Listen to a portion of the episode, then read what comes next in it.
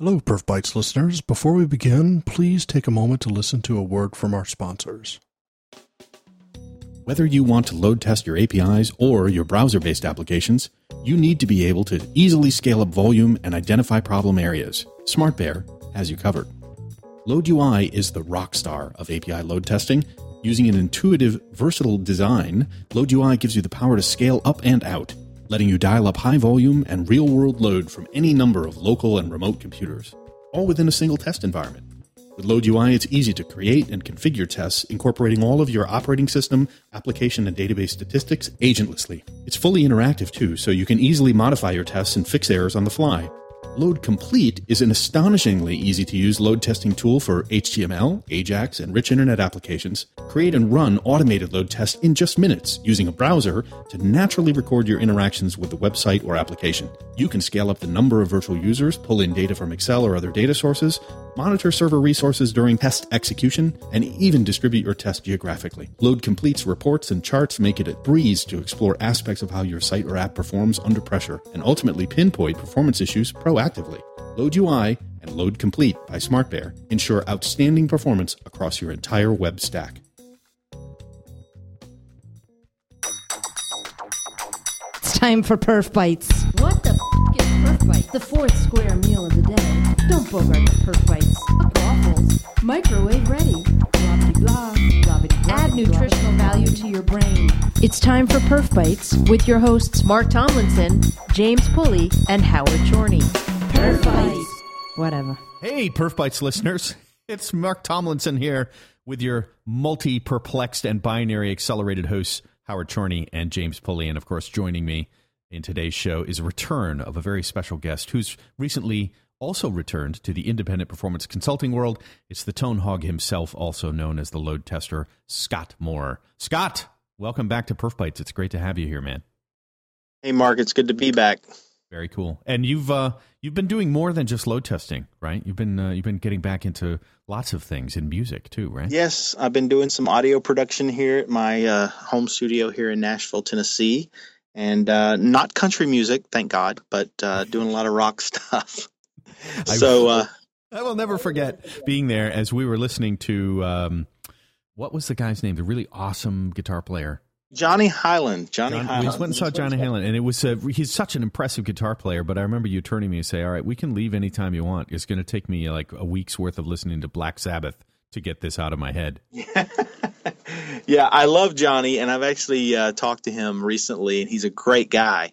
But the the whole chicken picking thing is so complicated for me uh, because they have they play it a different way. They play a lot with the right hand and fingernails and stuff. And you know, I'm just used to watching Jimi Hendrix play with his front teeth. You know, Yeah, that's yeah. Uh, it's not, and he was not a chicken picker by any image. But also in your copious downtime, uh, you've also been doing a little bit of research on today's topic, which is HTTP two, uh, which is very exciting.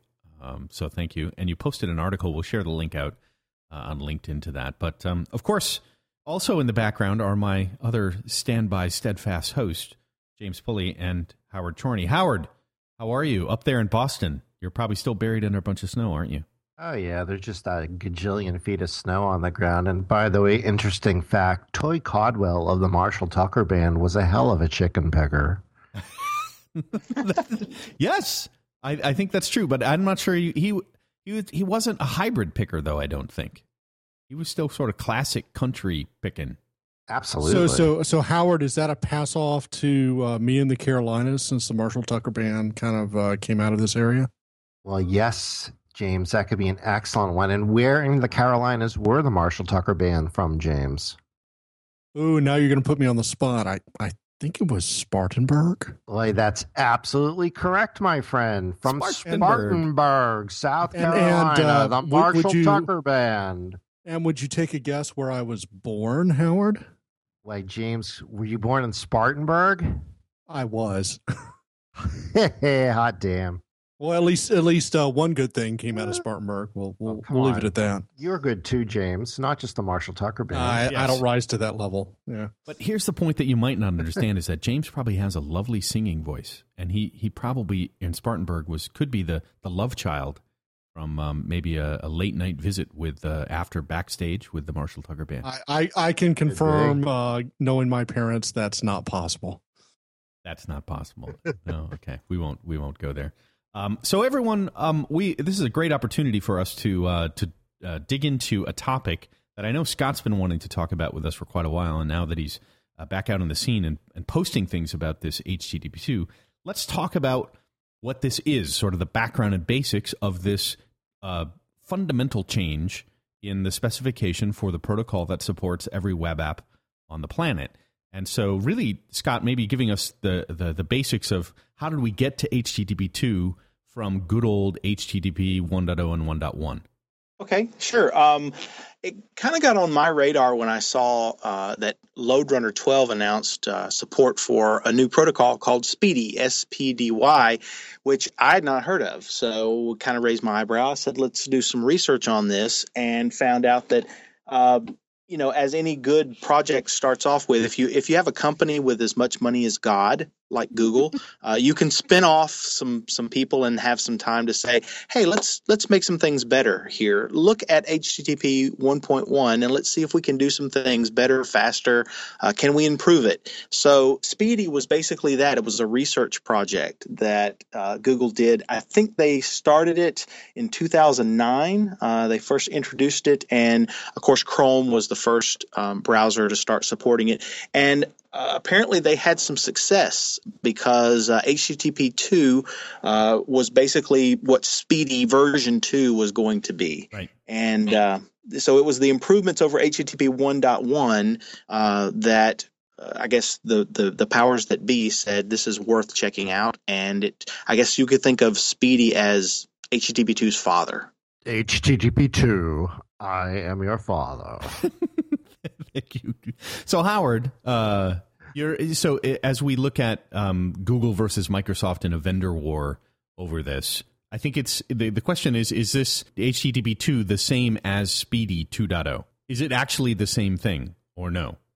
Um, I think it is the same thing. There is a big, massive political battle over it, though.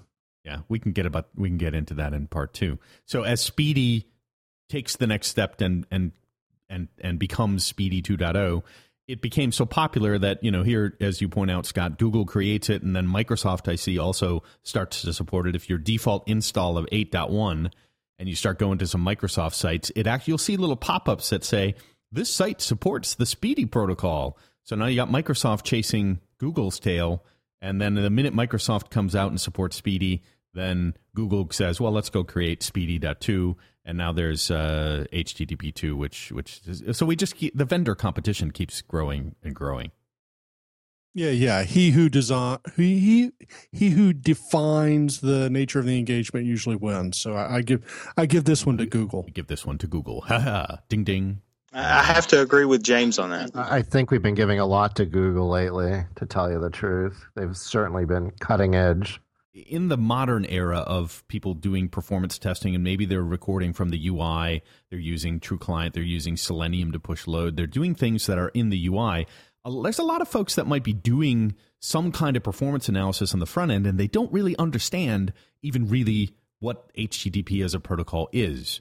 Uh, and so we'll get into that. But as a spec, um, just so everyone knows, almost all of your browser based applications and normal desktop applications or mobile applications that s- speak across the web over HTTP. We in the web services, our, our recent uh, episode on web services, we talked about SOAP or uh, REST-based services going over HTTP.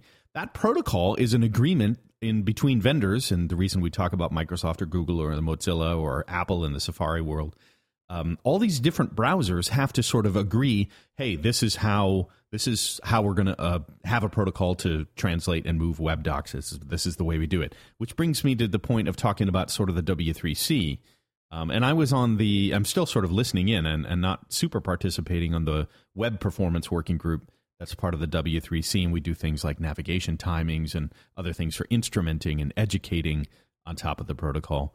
And i don't have an answer yet whether some of the things from the W3C for web performance um, have made it into this new HTTP2 spec. But Scott, did you find that the W3C or the IEEE kind of world are they actually on board with this? They are. I believe that just um, went into their inbox or outbox this week. The last approval was, is it the IETF? Yes. I believe is what it's called. They were, uh, they went on board with it this week. So this is something brand new. Uh, So they've been they've been working on it for a while. James, you found what was the comment about the IETF? Uh, I'm I'm not sure about a comment from the IETF, but but speaking to your some of your navigation timings and other items from the Web Performance Working Group at the W3C, it seems like a lot of those have such a high client basis to them. You know, focusing on rendering, page development, things of that nature. That that this Yeah. is very different from all of those front end type questions that people are trying to answer. And this is definitely a way to improve the efficiency of the transport, maybe with some trade offs in some other areas. Right. That makes perfect sense, I think, in terms of but still the spec the spec on different parts, people are deciding, like with Mr. Souders and the guys at Fastly, um, that are, you know, these are front end types of optimizations that allow uh, the browser spec to actually behave better in rendering. This is a similar kind of improvement that happens on the wire, so to Yes. speak.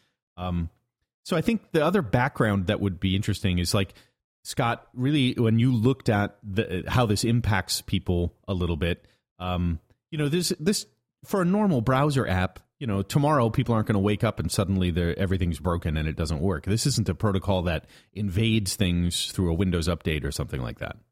No, I think this was one of the the dependencies uh, upon approval that it had to be somewhat backwards compatible with 1.1, which which it does. It plays well with it. Um, but the, to the average user, will they see the the big difference? You know, as soon as they start using it, probably not. They're probably not going to know any different. And would they care? Probably not. Uh, people like us, though, I mean, this is a big deal. Yeah, especially if you're as we get into talking about load testing tools and scripting at the transport level, this could be quite disruptive uh, if you don't figure out how to handle it. The Hey, other- just uh, go Mark, ahead, just go a- ahead, uh, Howard. Yeah.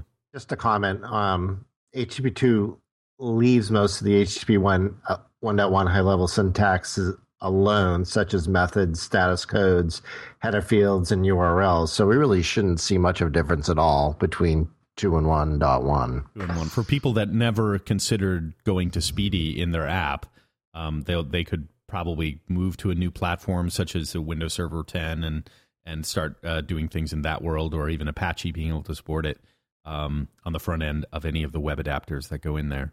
Um, I also thought there may be some connection, Howard, to sort of mobile apps or apps of any kind that are non-browser based apps that don't inherit the connection infrastructure or the HTTP stack from the browser, where they're maybe rolling something directly on their own H, uh, TCP/IP stack or their own HTTP stack or just the OS. Uh, is this HTTP2 actually more relevant for these non-browser type of apps? I really don't think it's going to affect the non browser rel- apps. I think that may be one of the criticisms, too. Yeah. Although we will talk about that more in part two. All right, very very good. Scott, anything else you would like to share on the background of HTTP2 before we move on? No, I, I think we've summed it up pretty well. I'm I'm good. I'm ready to talk about the Yeah. Problems with HTTP one. So yeah, we'll take a break from the sponsor and then we'll come right back and start digging into the problems with HTTP one. Hosting for perfbytes.com has been provided by NewCOE, New Centers of Excellence in Performance Engineering. The Script Farm, Loadrunner by the Hour, Cloud Architect, Idaratech, and LightSquare. For more information, please visit the website at www.newcoe, N-E-W-C-O-E dot com or call 888-212-1104. So Howard, um, let's talk a little bit about you know sort of the general what what's the real difference here over HTTP 1.1? And I think Scott was itching to to jump in and, and start commenting on what the heck is really wrong with HTTP one. Well, let's talk about one of the big differences, and that's multiplexing um, through a single connection to the origin, allowing multiple request and response messages to uh, be in flight at the same time, which means that URL sharding is completely dead. and it might really be great to a single connection app like uh, a mobile app. Scott, what do you think about that?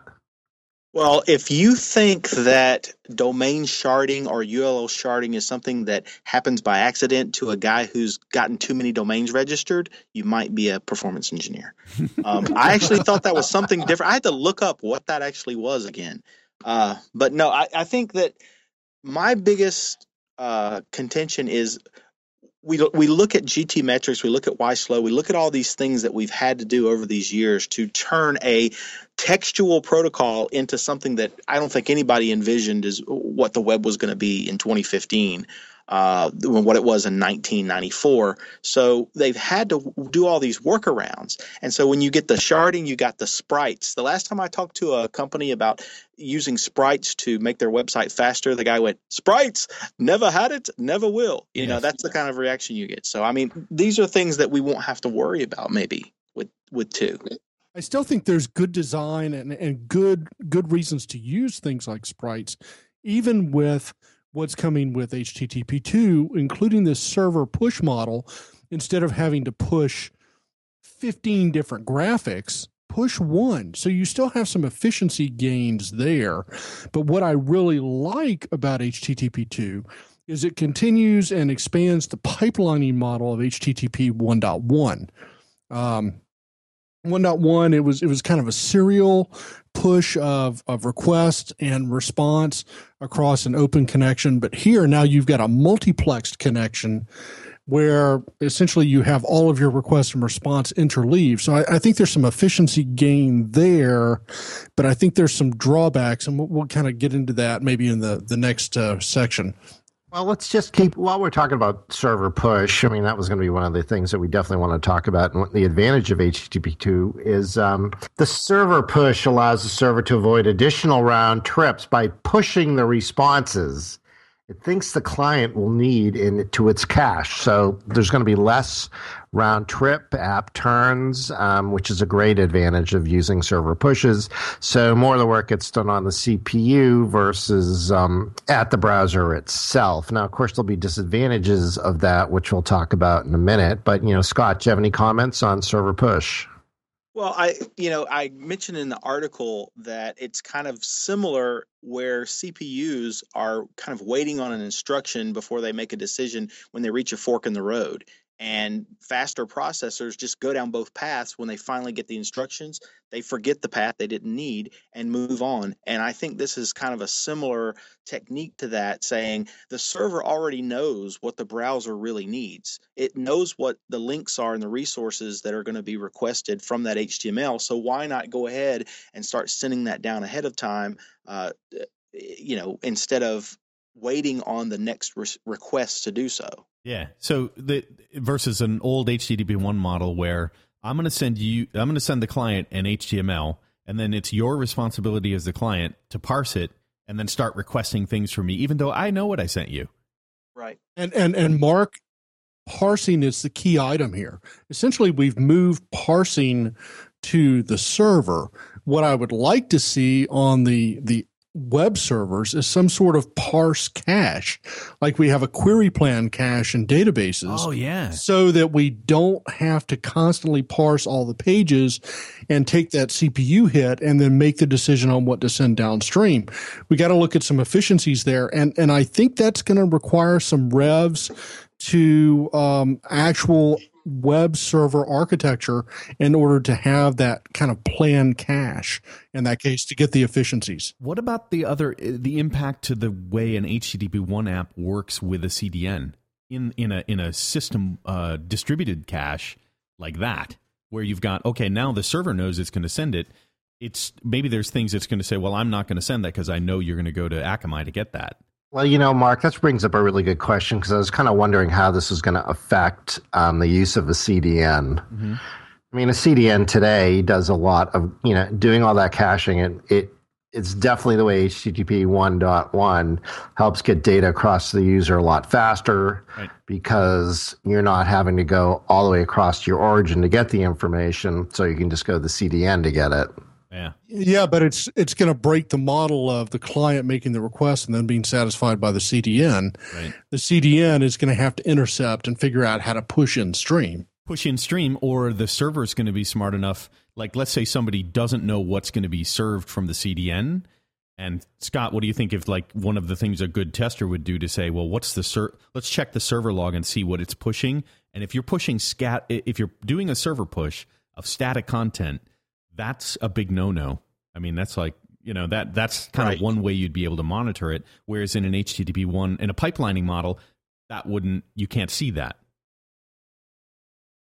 Right, and I think where we've seen all of the the emphasis on this is on the browser client. We haven't seen the server vendors really started up with with any of this. So I think server push is something that's definitely going to have to be tweaked over the next year or two years as we see new versions, server OSs, web server versions, the mods, um, and I think it's going to get f- better and faster as they learn how to tweak it. But that's where most of the development needs to be done Very right now.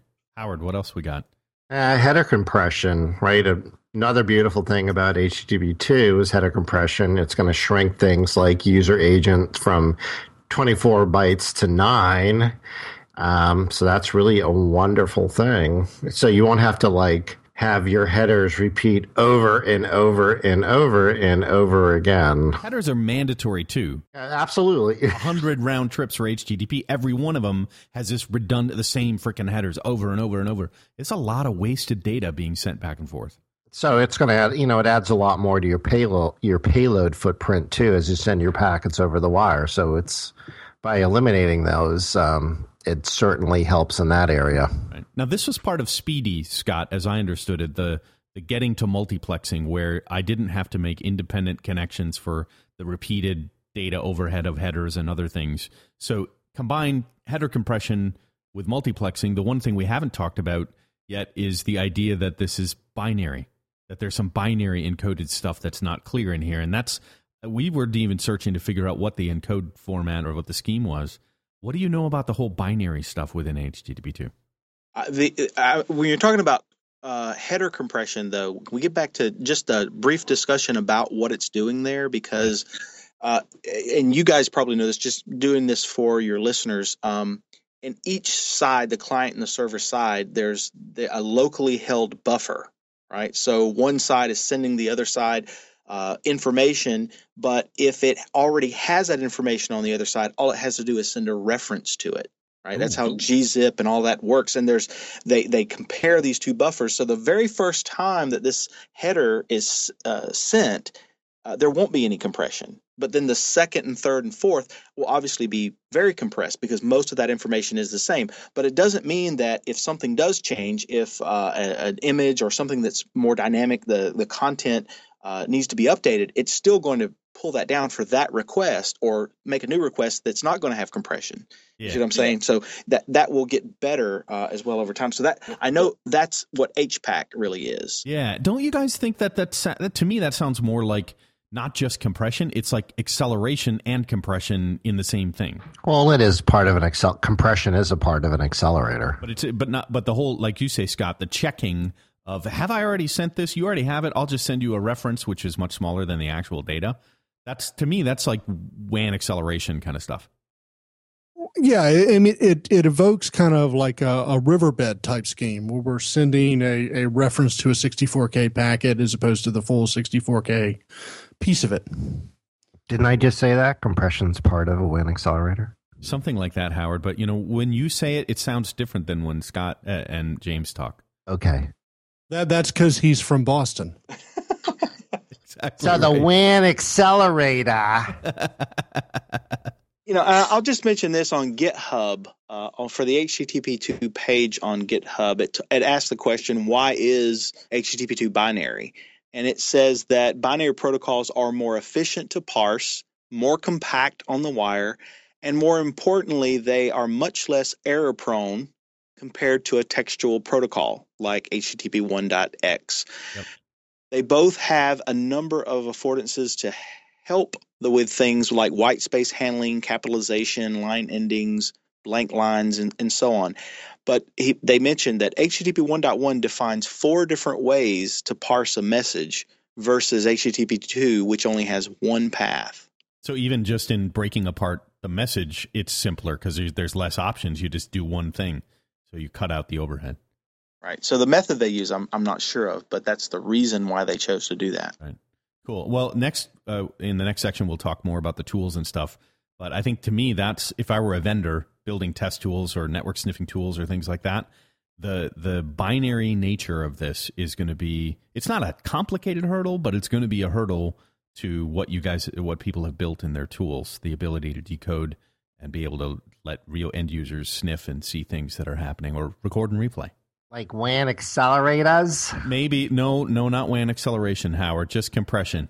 I just like saying WAN accelerator. Exactly. So Howard, there's uh, there's some people have made some criticisms. I know you did some research Oh yeah, I love criticism. So oh, yes, it's Oh, not yeah. all it's not all, all rainbows and unicorns here. no, it's not. There's some uh, voodoo that you could be actually stepping into here, and one of the big criticisms is that um, it's being criticized for not supporting opportunistic encryption. What does that mean, really? What does that mean?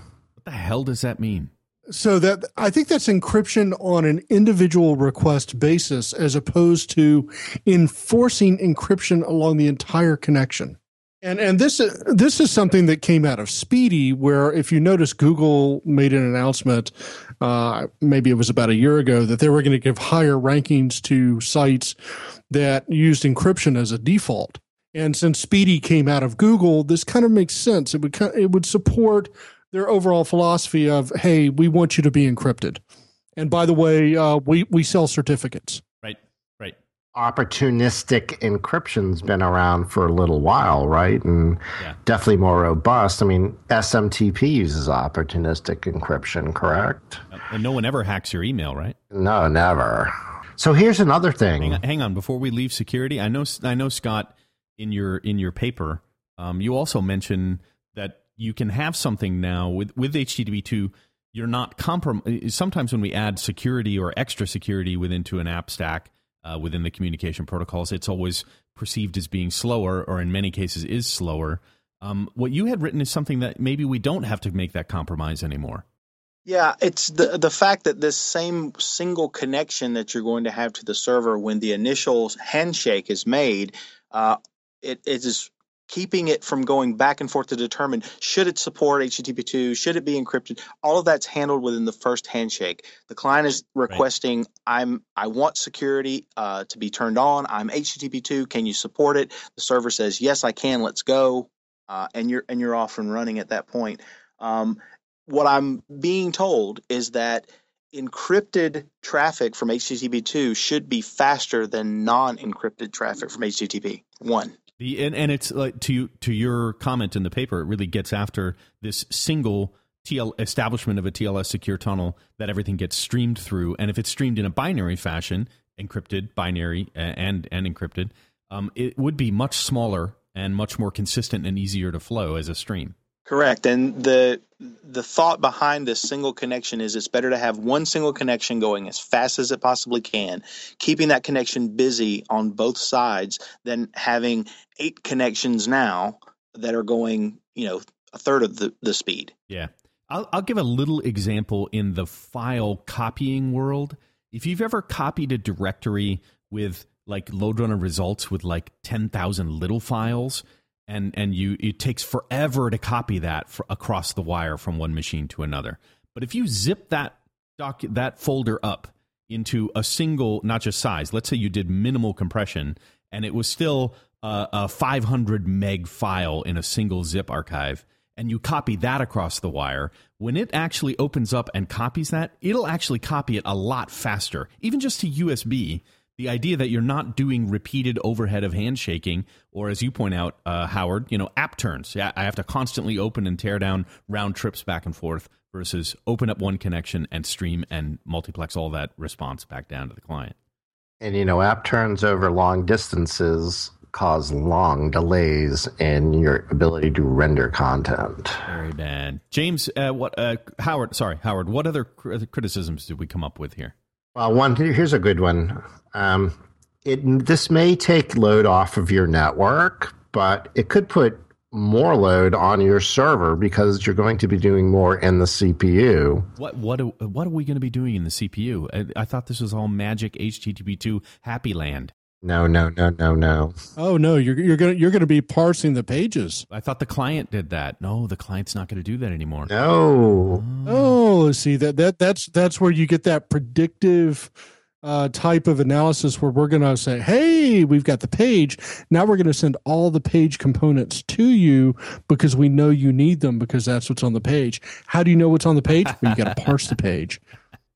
Yeah. So that's going to put a hit on your web server, your app server. So you might add another node. I bet there's a lot of people in the cloud thinking, "Oh, big deal. We'll just throw throw another v throw another image at it. There's, we're elastic, dude. No worries." Yeah, yeah, yeah. They charge for every CPU cycle at Amazon. Didn't didn't they tell you?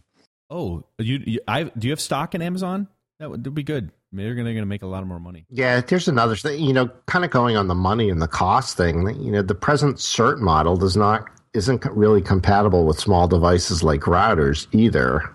Okay. Howard, if I understand what you were saying, it, it is that uh, uh, all of your HTTP proxy servers and their certificates, there's some upgrade of infrastructure that needs to take place here because if your proxy is only 1.1, uh, you're probably not going to get very far in the negotiation for Oh, an yeah. HTTP 2 connection. Absolutely. You get have that infrastructure in place. Am, am, am I hearing you? Yeah, that's going to be nuts. And you think about an an uh, an internal IT people with VIPs, cert backs, and secondary certs running everywhere around on an HTTP or HTTPS cert. That's all based on 1.1. Yeah, and these fee these are not these fees are not uh, trivial either. So the certs aren't cheap. So it's definitely going to add more cost, at least up front. All right, that might be a little bit of a barrier there. Yeah, so tell that to your IT manager. Yeah. Hey, it's going to be faster, but it's going to cost you a lot more money. Now, so actually, Scott, I don't know if you've really done anything on this or if anyone has, but you know, just think about it. Has anyone done any ROI um, studies on going to HTTP 2? I haven't seen any out there in the wild yet. I know that there's Yeah. just been a few uh, few people talking about they've seen up to 40% of an increase in their applications. However, that was Google who said Uh, that. uh, and I, and I'll bet it was agile developers as well. Probably. And Yeah. independently, they've seen about 20% or more Mm-hmm. uh, of an increase. So. That's in speed. That's in speed. But we don't know if that twenty percent. I love. I love this part of the argument. I don't know if this twenty percent is worth the money it's going to cost to do it, at least in the near term. You know, I, this is something I actually wrote another article about, believe it or not, just today about when business decisions need to trump performance based decisions from the geeks. Um, there are absolutely good reasons and right reasons not to implement performance improvements. So, and th- this could very well be one of those, at least in the in the short term, until we can see what it's going to do. Very cool. All right, we'll take a little break for a public service announcement. Um, and which one do we want? Play the commercial. Hi, honey. I'm home. Hey, you don't sound too good. What's up? Yeah, not 100% today. My boss says I'm not performing at my peak today. Not performing at your peak? Feeling like you're a website that crashes on a daily basis? Perhaps you need to tune your system up in the morning with a hearty breakfast. The best way to tune your system is to start the morning off with a heaping helping of Perf Byte cereal. Perf Bytes is the cereal for the adult on the go. Perf Bytes are little bit of performance goodness with the flavor of a wonderful single malt scotch that will get you up and running to start your day. Perf Bytes contains 100% of your daily FDA nutritional requirements. Plus, it packs the punch of a single malt to make your day even more enjoyable. Just add some ice and woohoo, you're ready to go. Heck, even if you're having a sluggish day after the first bowl of Perf Bytes, just have a couple of extra bowls and you won't care about the rest of your day anyway. Hi, honey. I'm home. Did you have a better day today? Heck yeah. Give me another bowl of those perf bytes. Perf Bytes, the official cereal of Mark and James. And if you're a teetotaler like Howard, try the new Perf Bytes Light. All the flavor of our original Perf Byte cereal without the potential for the slurred speech. Caution, Perf Bytes are not for anyone under 21 years of age. After eating Perf Bytes in the morning, it is recommended that you either take the bus, take the train, or let someone else drive you to work. And remember, start your morning off with that delicious, nutritious cereal called Perf Bytes. All right, so let's go into part three, James, where we talk a little bit more about how this is really going to impact folks uh, in their load testing. I mean, when, when, and how is this, how are they going to start being impacted by this? Well, here's where the rubber meets the road, Mark. You know, friends don't let friends deploy without testing. What tools are available to actually do this? Now, Scott, you mentioned that you came across this because you saw a reference to SPDY in the LoadRunner 12 release.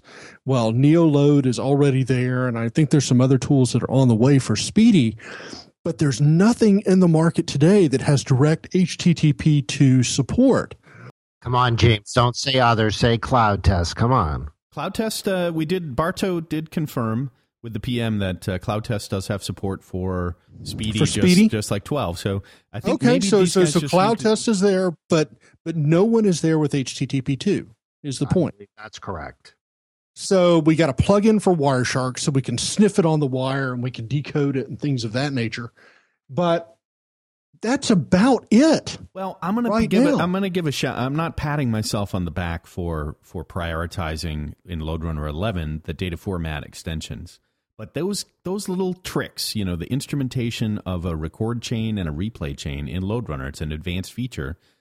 I think you could use the DFEs and write a DFE that actually decodes HTTP2. If we knew what it was, if it's, I might get 10 bucks that says it's just base 64 because that's the most common one, um, as we've talked about before. So I'm wondering if there isn't some really easy way to use a DFE in LoadRunner to do the decode and re-encode, and you, you would pretty much have support for it. I, I would be willing to bet that's exactly what LoadRunner development is going to do. They're going to they're going to start with that foundation of the DFE to write whatever extension is required. But the point is, the spec was just baked a couple of days ago. Yeah. Uh, so it's really hard for the tool vendors to say, "Oh yeah, we support it." It came out on Thursday and it's Saturday. Oh yeah, we support it. No problem. No problem. E- even if you look at the open source universe, um, the JMeters, the grinders, things of that nature, they're still challenged with with just representing the behavior of existing browsers in some respects Yeah. uh, for the the multi-threaded download model. So when you throw HTTP two at them, what are we going to see there? I, I think the gulf is going to be even larger because the the commercial tools actually have the engineering talent to go ahead and invest in building this stuff out. The uh, the open source universe is going to have to wait until someone demands it. Yeah. So let's put our reality check hats on here for a minute, right? I mean, come on, the protocol just came out this week. What's today? The 23rd? All right, last week. Well, today's the 26th, 5th, whatever. So it came out last week, right? So seriously, how long do we get, think it's going to take for for wide adoption of this protocol anyways? I'll say from from the internal view, from from seeing the sausage making of the Loadrunner team, um, which was great sausage, uh, by the way. The uh, you know it's it could be something where there really isn't much change to make, but you do have to do a QA pass. So it could come out in a dot release, uh, a service pack, uh, or a patch of, of some of that kind. But you have to go through some QA. If it's a very big change, meaning they need to actually change some serious parts of the assembly uh, within Loadrunner's delivery for the protocol, yeah, then then that's going to change. But Mark, I'm talking, but I'm not just talking adoption from a tools vendor's perspective. I'm talking about just adoption throughout the industry. Oh, yeah, yeah, yeah. Right? I mean, I think we're years. it's, there's got to be a customer demand exactly. for this. There's got to It's going Yeah. to have to be an inertia, right? Where somebody says it's it's working so badly for us or poorly for us that we have to change. And many people will not until they have to. Yeah. So Scott, speaking of that, just just and thank you for speaking up because we're it's a heated debate. The uh, uh, I also, in terms of adoption, we we already mentioned that some folks that have been testing normal web browsers in the HTTP 1.1 world and their apps are fine. If they start moving on platforms and and they don't use HTTP 2, it's it is reverse compatible. To to the extent that they can still use the uh, the same calls and requests and methods, yes, it is. It's not going to break. Yeah. So it should. Yeah, uh, Scott, you mentioned that negotiation right up front. Are you HTTP 2 compatible or 1.1 or 1.0? Because the, the, that negotiation handshake still happens today uh, for servers for 1.0 to 1.1. If it simply just doesn't respond that I have two and it says 1.1, there's no difference. That's right. Yeah, that makes sense. I wonder, however, though, if you take a, a front end client that's talking maybe to like a portal that's talking to multiple different web servers, and you got one web app that's talking to and another one that's talking 1.1, is if you've got a script that you recorded at the transport level and it's filled, how do you mix them? And that, that'll be a, a challenge maybe for a tool vendor to. I've got one script that talks to two different sites, two different URLs, two different origins and can I use both HTTP 1 and HTTP 2 in a web virtual user or a web script of some sort? Or do I have to do two separate scripts and sync them up and rendezvous them and use some VTS between them and stuff? I mean, this this could, if you had to support a hybrid thing, that could be really complicated. And I still think you're years away before you're even going to see that. And I think that's got to come down to the client specification as well. Does the client allow multiple um, multiple versions? Because I think today, if you have multiple sites, you can actually do a negotiated 1.0 on one site if if that exists and a 1.1 on a second site because your request streams are completely different you know it's kind of the old uh, ghostbusters don't cross the streams i i think there's a potential if, we look at that as precedent i i think that yes you could have a 2.0 on one site and a 1.1 on another but the client has got to become more sophisticated for that one Right. what about monitoring, James? Is that going to change at all? Oh, I think so. I think so. Um, as we are taking the load off the network, uh, we've referenced it a couple of times. We're going to push the load internally Whereas today, CPUs are not hit that hard. You've got a lot of co-processed network cards. You've got co-processed disk subsystems, and that's that's really where the main thrust has been on web servers. As you go to page parsing and predictive uh, pushing and things of that nature, you're going to get higher hit on the CPU, and you're you're going to have to watch those very carefully in yeah, this case. Yeah, I think that'd be crazy. Again, ROI, uh, you know, it's still going to bring up that I'm going to be broken record on the ROI argument. Howard, to to this also in terms of monitoring. I mean, this we're talking. We should be seeing what we could be all of this network optimization because we're moving less data. We're now compressing it. We're compressing the headers. It's binary. People monitoring their networks during a load test or in, in their architecture, they should be seeing that improvement probably most obviously in network usage, right? Absolutely. I mean, the footprint footprint should go down, right? Because you're handling more at the CPU, you're pushing less data across. So I think from a bandwidth perspective, you're going to get a lot of advantage. And of course, as we kept saying with, you know, app turns and data going across the wire, it will um, definitely limit some of the problems you'll be seeing from a latency perspective. Yeah, but but there's but there's also an assumption there that your your CDN layer is also upgraded to HTTP two, and every and everybody chats together. This comes to that whole other art, ROI argument again. How much is it going to cost for the CDN vendors to start changing all their stuff around? Yeah, if if at all. There could be some real resistance here. Um, Scott, the other thing I wanted to bring up was um, you know, changing people's approach if they're doing web services based testing. And uh, we were talking about a little bit before the show, you know, in terms of these calls being sent back and forth. Web services calls are going to are they going to have to run on HTTP two? Is that going to really make a big difference? That's going to be uh, that's a that's a good one. Um, I think what we're looking at with a web service call, though, they're uh, they're still going to be single request, right? It's going to be much like how SOAP operates today. Yeah. I don't know that that's going to change that much. Uh, James, uh, you feel the same way about that? Well, I think there's some benefit for those asynchronous web services calls for multiplexing the data that's coming back in stream with other data which is non asynchronous in nature. So I, I, can see a benefit there on the efficiency on the coming back of, of a mixed synchronous and asynchronous uh, request environment. But that's about the only one that I really see as a benefit for web services. Howard, what are your thoughts? I don't have any. Howard, just say ROI. Yeah, it's all, it's all about Roy. It's, it's ROI. It is all. Come on, you may bust my chops about it, but you know something, gentlemen. I'm on the business side. No. I've been on the business side for a long time, and I understand the ROI piece, and I understand what the resistance is going to be. So it's a chant: ROI, ROI, ROI. ROI. No, tease me. I don't oh, care. Oh, I totally get it. I was just going back to the fact that HTTP two though has been described as an asynchronous protocol. Yeah. Sim- uh, and that may simply be because of the multiplexing architecture that it got from SPDY. Because SPDY was like, you can make one request and get asynchronously get all this other stuff back on the same channel. Yep. Um, yep. Yep. That makes perfect sense. So I think we covered a lot. Scott, I want to um, thank you definitely for for jumping in and getting us to finally talk about this. We also should next time we should talk with you about WebSockets. Um, actually, Dan Bartow started saying, "Hey, you know, this is similar to how we support streaming across WebSockets. So maybe we need to do a show with you on uh, WebSockets as well, um, and that would be really cool." But um, before, as we as we encourage people to, we'll post the link and and go out to your LinkedIn page.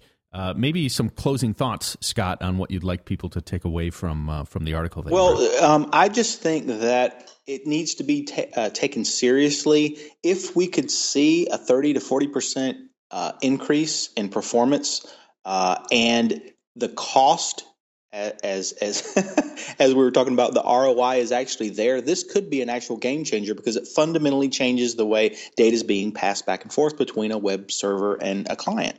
Um, so that's that's my thoughts. I'd like to see where this goes, and I'd, obviously we we are on the cutting edge. We're talking about the cutting edge right now, the bleeding edge, and that's where I want to be. Um, so there's going to be blood, but I want to get in and start testing this stuff, and, and let's see what happens in the lab. Bring some band aids. Yeah, I'm ready.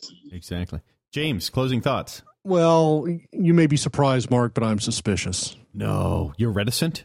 Uh, yeah, I'm reticent. Yeah, I, I, I think this this seems a lot like we're trading one resource for another. I mean, granted, we're trading an expensive resource in the form of network for one that's less expensive on the CPU, but I, I, I, think there's a chance we might overload the CPU. And I think there's a big risk because this requires a large infrastructure upgrade, as Howard noted. And that's going to take support from a lot of vendors. And there's been a lot of patches to HTTP 1.1 to make it perform pretty well. And a lot of this architecture for HTTP two is going to have to be rethought in, in that sense. So, so Howard, uh, what what are your thoughts? ROI, ROI.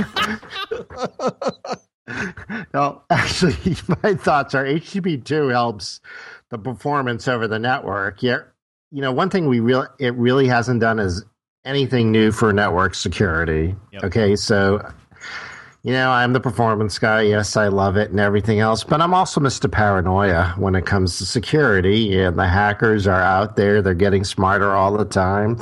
They keep getting after our data no matter what. And the fact that HTTP 2 didn't do anything to address any additional security uh, would be a concern of mine. Yeah. We'll see how the security stuff whirls out of this uh, for sure. I think ROI and ROI, the ROI. Thank you, ROI Parrot. Howard. Um, in my in my perspective, um, you know, we were talking to Dan Bartow from SOASTA in the products group. Um, we know folks in the load runner world. Uh, we should ping Shane and see what he says about it uh, on that one thread we had going on Facebook. We had a good thread going back and forth. Uh, Scott Scott's starting some great conversations out there. I'm the instigator. You are. Uh, just don't say the word ROI too often.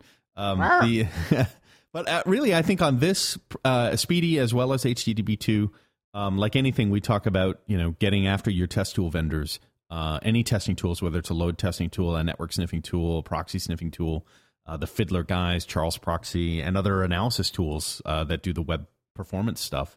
Um, they, they need to, the vendors need to jump on this sooner than later. But I'm with you guys. It's we don't want it to drop off their backlog, but yeah, we got to see some real customers, some big names and customers to pop up on the radar screen and say, you know what, I'm not going to renew my maintenance or buy your tool if you don't support this. And I, I I'm I'm kind of on the fence. I it could be a game changer.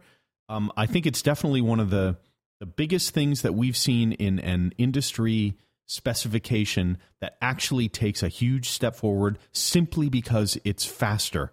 It's just like this is better because it's faster. It's faster for mobile. It's faster. It's just faster, and that was the whole idea of why they called it SPDY.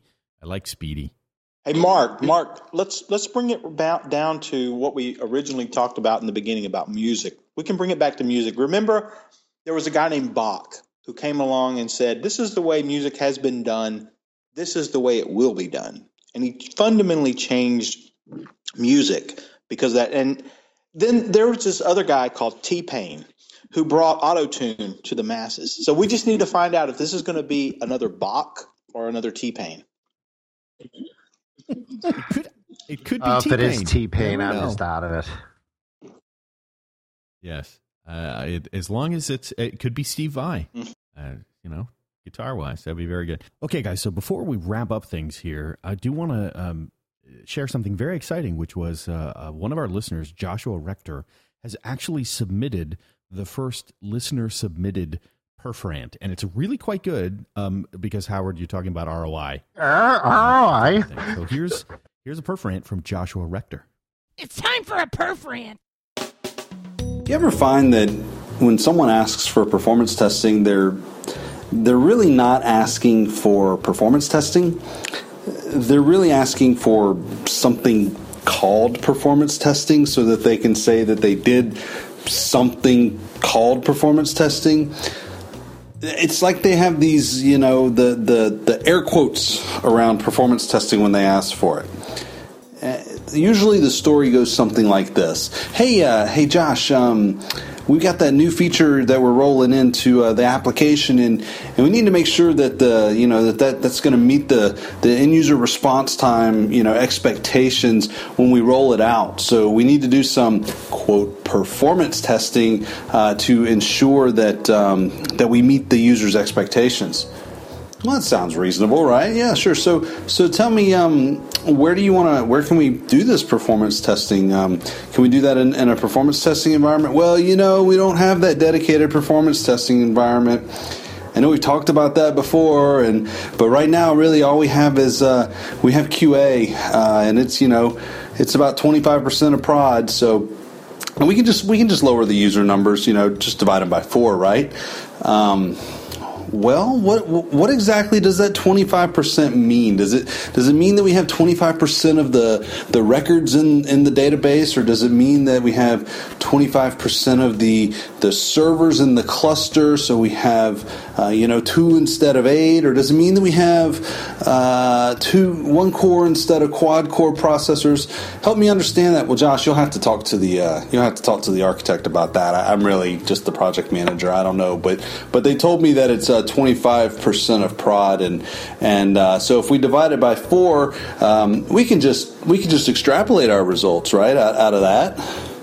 Well, I go through the whole you know hockey stick analogy and trying to explain that it's not linear math that we're talking about here when it comes to performance. Just because you get something at 25% doesn't mean that you're going to get, you know, four times that when you're uh, when you're at 100%. Uh, not to mention the fact that we're not emulating the same number of connections, and so we, we eliminate any sort of connection pooling limitations or anything like that. You know, I explain all that, and the, the answer usually goes, well, well, Josh, look, um, we got two weeks, okay?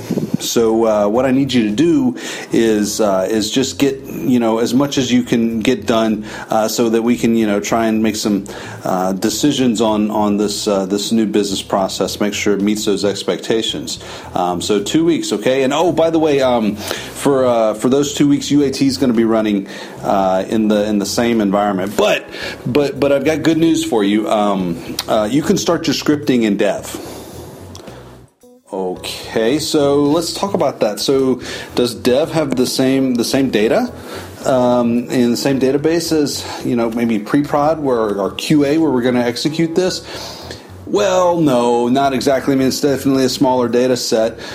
Okay. Well, what about the build? Or is Dev on the same same build as QA? Well, no, no. Obviously, they're not on the same build because they're going to be um, they're going to be you know doing their development work. But but all the changes they're making are are UI. So you know you, those won't impact your scripts anyway, right? So um, yeah, just uh, just go ahead and start scripting uh, in in Dev and and let's just see what we can get done out of that. So we start scripting in Dev, and a week later, what happens? Oh, hey, Josh. Um, hey, guess what? Uh, we found out uh, that UAT's really found a bunch of bugs. Um, and uh, and and so now instead of, instead of a week, uh, or sorry, instead of two weeks, you got one week. Uh, but you you only have three tests to run, right? I mean, you only have the, the, the, the, load test, the stress test, and the endurance test, right? And and the longest one of those is 24 hours. I mean, you should you should be able to get that done in, in a week, right, without a problem. And uh, yeah, so what do you know? We, we, we start running the uh, the load test. We find all kinds of issues. We, we never get to the stress test, and, and we certainly don't get to the endurance test. And we're working 75, 80 hours a week just trying to get this done, get some sort of meaningful result out of this. And, uh, and the PM is just like riding us like, you know, riding us like crazy to get it done. And at the end of this, you kind of go, did I really add any value here? Did I really, did I really do performance testing or did I just do something called performance testing? Yeah, I think the value piece is, is optional. All right, Scott, this is awesome article. Thank you again. I just want to um, give a little shout out uh, for different ways that folks can get a hold of you now as an independent consultant.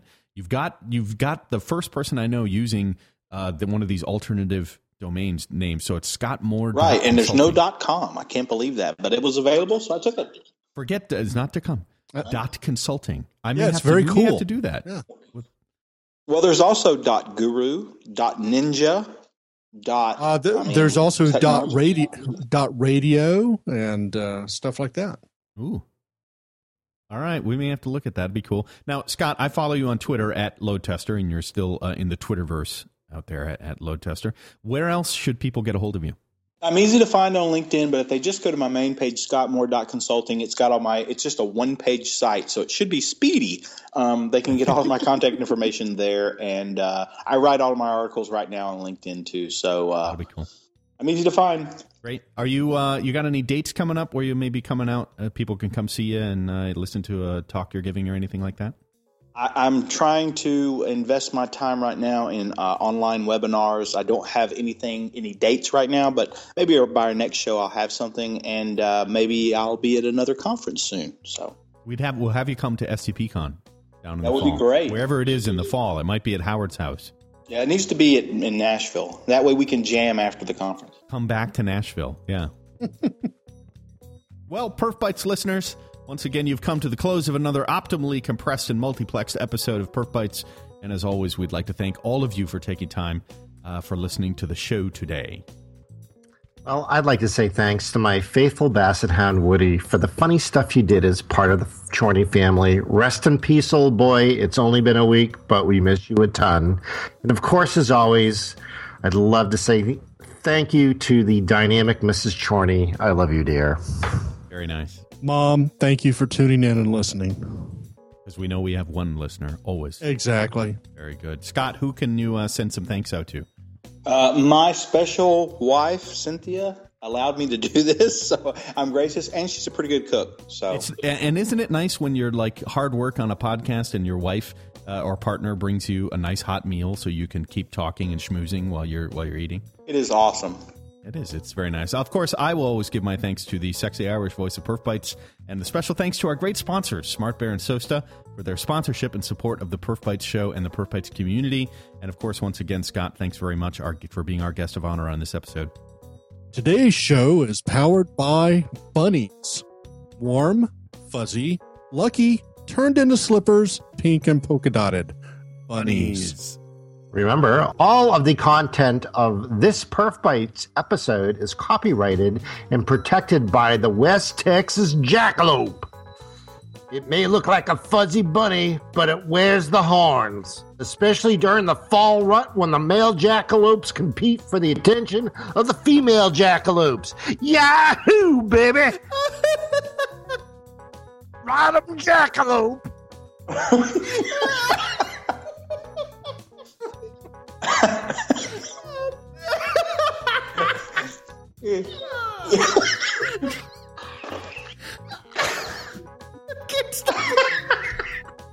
For more information about Perf Bytes, please visit the show's website, www.perfbytes.com, or follow us on the Twitter uh, and the Facebook. And of course, you can always subscribe and listen to the Perf Bytes podcast on iHeartRadio, iTunes, TuneIn Radio, Stitcher, and testingpodcast.com.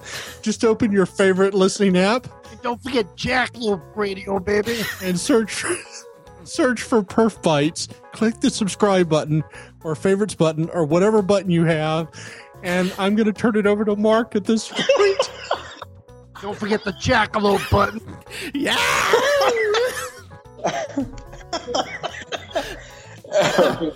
okay. Uh, excuse me.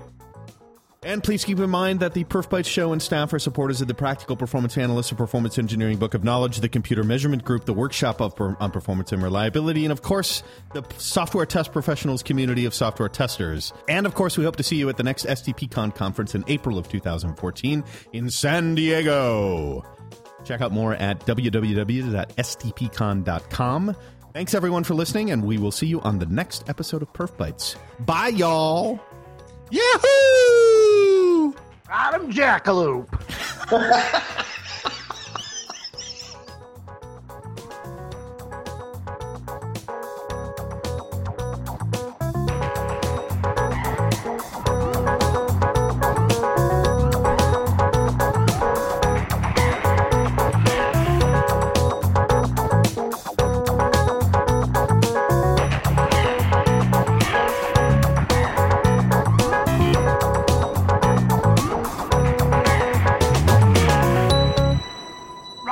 Jackalope.